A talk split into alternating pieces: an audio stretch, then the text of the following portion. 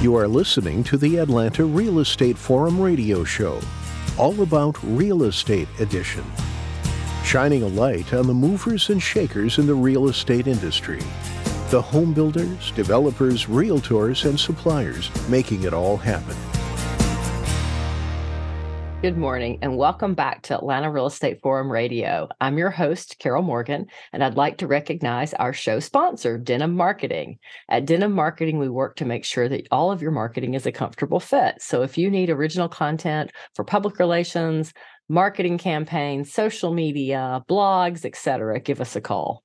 Well, the burning question today is Does your house have enough storage space? Well, and if your house has enough space, how about those of you who live in apartments? Does it have enough space?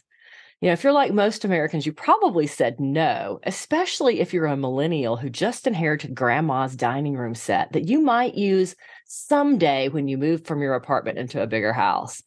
So today I am very fortunate to be joined in studio by Mike Vahle. He is the managing partner with Capital Growth StoreGuard, and he is going to tell us why self storage is so red hot. So welcome to the show, Mike. Um, take a minute and tell us a little bit about yourself and um, give us a little bit of an overview of Capital Growth StoreGuard. Sure. Thank you. And hello to you, Carol. Thank you for having me on. Appreciate it. Yeah. So, as um, a managing partner at Capital Growth StoreGuard, we we are a real estate development and acquisition company focused on self storage uh, all across the Southeast. We are Atlanta based, and we are out there to provide solutions like you're talking about to customers who are looking for a little bit more space or a place to store their valuable goods. My background is in real estate development. Uh, I've I've come kind of full gamut from a small company to very large companies such as Walmart and and even Public Storage, which is the one of the biggest self storage owner operators in, in the world. And um, Eric Buchalter and I have have recently launched Capital Growth StoreGuard. That's really exciting. Um, congratulations on your recent launch. Thank um, you. Give us an overview. I know you've launched and then you've really grown. So give us an overview Mm-hmm. of your recent growth as well. Sure. And so StoreGuard itself is a relatively new company. We just kicked off uh, January this year, 2023, and uh, we are out of the gates quickly. We've acquired one facility in in Georgia so far. Uh, that is a value add acquisition where we've bought an existing facility that we're expanding it and adding some security features and, and different amenities for our customers there and, and kind of modernizing the, the offering. Um, but we're also working on several development projects in and around the Atlanta metro, as well as in other uh, large area, metro areas around the southeast right now. Well, that's good because people have lots of stuff they need to store. ma'am. um, I know your company's a little bit unique. Um, talk about the corp- corporate platform and how you're different than some of the other storage you know, type companies. Sure. And uh, one of the reasons that uh, we're effective and successful is that we have um, the Capital Growth Buchalter team is is sort of our parent or affiliated company, and it's a vertically integrated and Mm. very capable, very well established real estate development and acquisition and construction team. Um, the Capital Growth platform has been around for 70 years and done 1,500 projects all over the country. And, and so we have all of the back of house capabilities for legal and finance, accounting, um, project management, design, construction, all these things that go into real estate development, we have in house right now. And so with Capital Growth StoreGuard as an affiliated company, uh, much like their other affiliated company, Capital Growth MedVest, which does medical office buildings, Ah, we we have the the capability and the expertise and experience on the team to go anywhere and take on challenging projects and ones that we need to get creative on and um, it's it's been a, a, good advantage for us Mhm. already and we see a lot of opportunity to bring that strength to bear on on projects that we're working on right now during you know these are relatively challenging times to get deals done right Mhm. now but um, we're we're still moving ahead on a lot of things Uh, that's really neat. It's nice that you have that whole vertical integration and all of that experience. So really, mm-hmm. you know, the StoreGuard part of it, it's what's new. You know, Capital Growth has has you know honed its systems and is ready to move forward. Um, right. You know, the other thing that you know I, I've read that you're doing a lot of is really you know upgrading the offering in the industry. So you know, what are you offering as far as storage? It's a little bit different. Sure, uh, and, and we've all driven past the the old kind of legacy properties that you see row after row of a building with the roll up garage doors, and mm-hmm. um, that sort of storage is still viable. There's still a lot of customers that look for that kind of product. However, uh, the, the industry is evolving, and customers' expectations and uh, um, willingness to pay for a higher degree of security, mm-hmm. um, climate control, and and those sorts of features that's where the industry is going very mm-hmm. quickly and um, you know we try to not only keep up with but kind of get ahead of that that curve of learning and customer expectation and offer next level service that provides um, additional hours of coverage um, you can have redundant layers of security in a facility where it takes two or three keypad entries to get into where your unit is. And you know that um, somebody without the, the proper access code is not going to be nosing around in the hallway where your stuff is. And you know, when it comes to designing and building new facilities, there are a lot of kind of modern construction products, building control products, mm-hmm. um, as far as HVAC uh, sensors and controls, mm-hmm. motion detectors, high efficiency um, components. All these things kind of play into uh, where the construction industry is is going quickly too. So. Um, you know, we feel like we're building into the future, both you know, on a construction design side of things, as well as for what customers are, are looking for. Yeah. You know, what is fueling the market? You know, everywhere I look, it seems like there's another storage facility popping up. Mm-hmm. So clearly there's demand. You know, where's that demand coming from?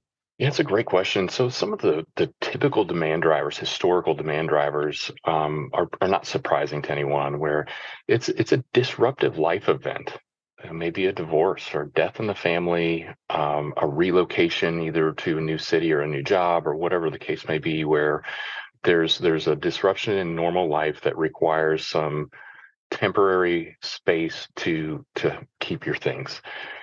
And those demand drivers remain and they have not changed largely. In addition to those drivers we we went through covid and many many households were trying to carve out space for either a home office or a place to school the kids around the kitchen table or whatever the case may be. And and so what we ended up with was a new kind of uh, level of customer acceptance and penetration for you know what people understood storage to be useful for. And so now it's it's also sort of evolving where you know we've we've we're kind of going through another economic cycle and there's starting to be some consternation of well can i really afford this extra large apartment or this house or whatever? And so that we're starting to also see some of the um, you know a little bit of downsizing and we expect there to be some more of that in the in the future too. So the the customer adoption of the product has not changed over the years and it's actually gone up. And so when you look generation to generation um, the, the, percentage of use of self storage from one generation to the next continues to kind of tick up, even though it may sort of you, you might not expect that, but statistics definitely show it. That's really interesting. So so it's, a, so it's a lot of different factors, um, mm-hmm. obviously, mm-hmm. that are driving it. You know, COVID, I think, you know, we all talk about COVID and I like to refer to it as a force magnifier because anything that was mm-hmm. like already heading in a direction, it kind of gave a big shove to. So, mm-hmm. um, mm-hmm. so it makes perfect sense to me that that was a driver for your industry as well. So, that's very interesting. Um, well, what areas of the country are you focusing on most for your growth? Sure. Well, uh, our, our office, our company is based in Atlanta. We have um, great experience and great connections and, and, reach into the Southeast and the Sun Belt region. Um, so that naturally, uh, our expertise is there. That that is a natural region for us to look into. in addition to that, but and probably even more importantly, and I think we've all seen this, there's sort of a net migration of, of people mm-hmm. headed towards this region.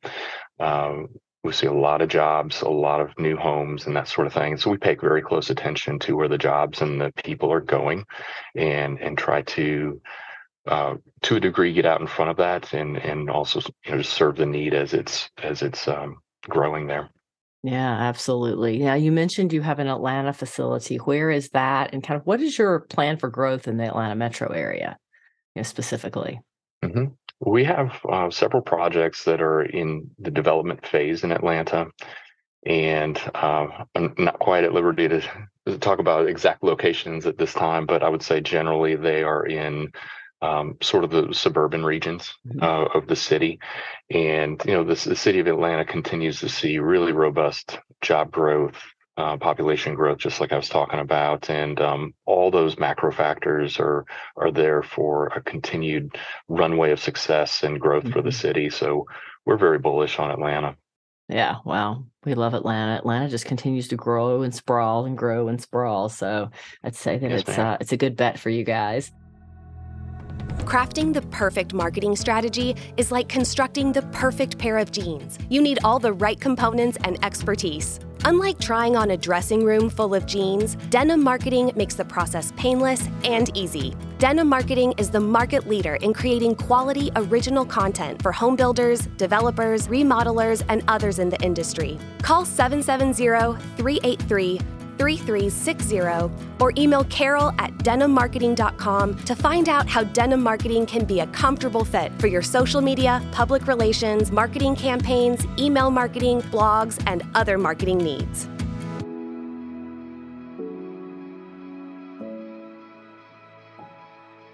What about you know? I, I was reading on um, you know your website and some of your materials that you really like to focus on being a good corporate citizen, and I think mm-hmm. so many you know consumers appreciate companies that do that. You know, what is it that you are focusing on, and you know, what all does it entail? What kind of groups are you supporting? Mm-hmm. Yeah, and you know, kind of on a on a bigger level, one of the things that really drew me to the Capital Growth Buchalter team and and my interest in joining them kind of came from their long-standing commitment. I mentioned they've been in business for over 70 years. Their long-standing commitment to being a great um, cor- corporate citizen in all the communities in which they work, um, and that looks like anything from volunteering and spending time like supporting their employees to volunteer where it matters to them mm-hmm. as well as making donations to um, nonprofits in the area that are making a difference there on the ground and so you know even though we are out of atlanta when we go to a community we look for ways to contribute even if it's a small way but we're looking mm-hmm. to contribute to making that community a little bit better in addition to that, we're very keenly aware of being on the on the leading edge of environmental sustainability and mm-hmm. energy sustainability. Uh, the way that we construct and put our buildings together, design them, is is in a in a manner that's in long run long run going to conserve energy. Um, and in some cases where we're going to have solar panels on the roof, we're actually producing energy that we can, in many cases, put it back on the grid because our buildings are such low level consumers of energy. So that's fantastic. Mm-hmm. Yeah. yeah.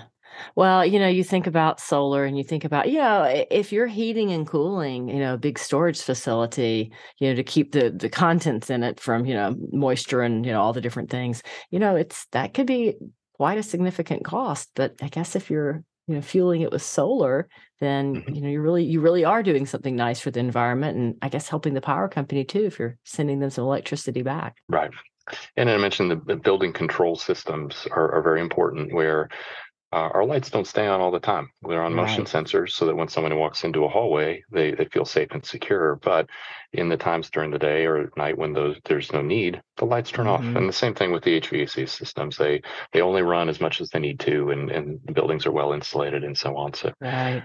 Yeah, that's fantastic. Well, I was sitting here thinking as we were talking earlier, and um, you know, so people move all this stuff into a storage facility. What's the average time span that it stays there? You know, is it really six months or a year, or or does mm-hmm. I laugh because I've got some friends that are like, once it goes into storage, it seems to just stay there forever. Is that the norm, or you know, are there some industry you know normals for how long it stays?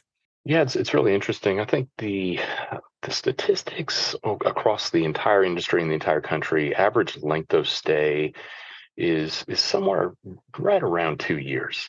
Now there are plenty of customers that maybe they need the facility for 90 days and that's all. Right. And they're very diligent about moving in and moving out and they're not going to stay there for a long time. And that's that's fine. Um, but there are also, and you kind of mentioned earlier, a lot of times maybe you end up with grandma's dining room table mm-hmm. and that's a family heirloom and maybe you don't have room for it in the house right now but you expect that you might or you want to you just can't bear to right. part with it a lot of those folks do end up being long-term customers and you know we we find that if we can provide a nice clean safe spot where they feel comfortable um, leaving those valued belongings, then then we're serving their need, and it's it's not an issue. It's it's right. it doesn't become um, you know any kind of a, a burden for them because they're happy that they're getting to hang on to their things in a way that they feel comfortable with.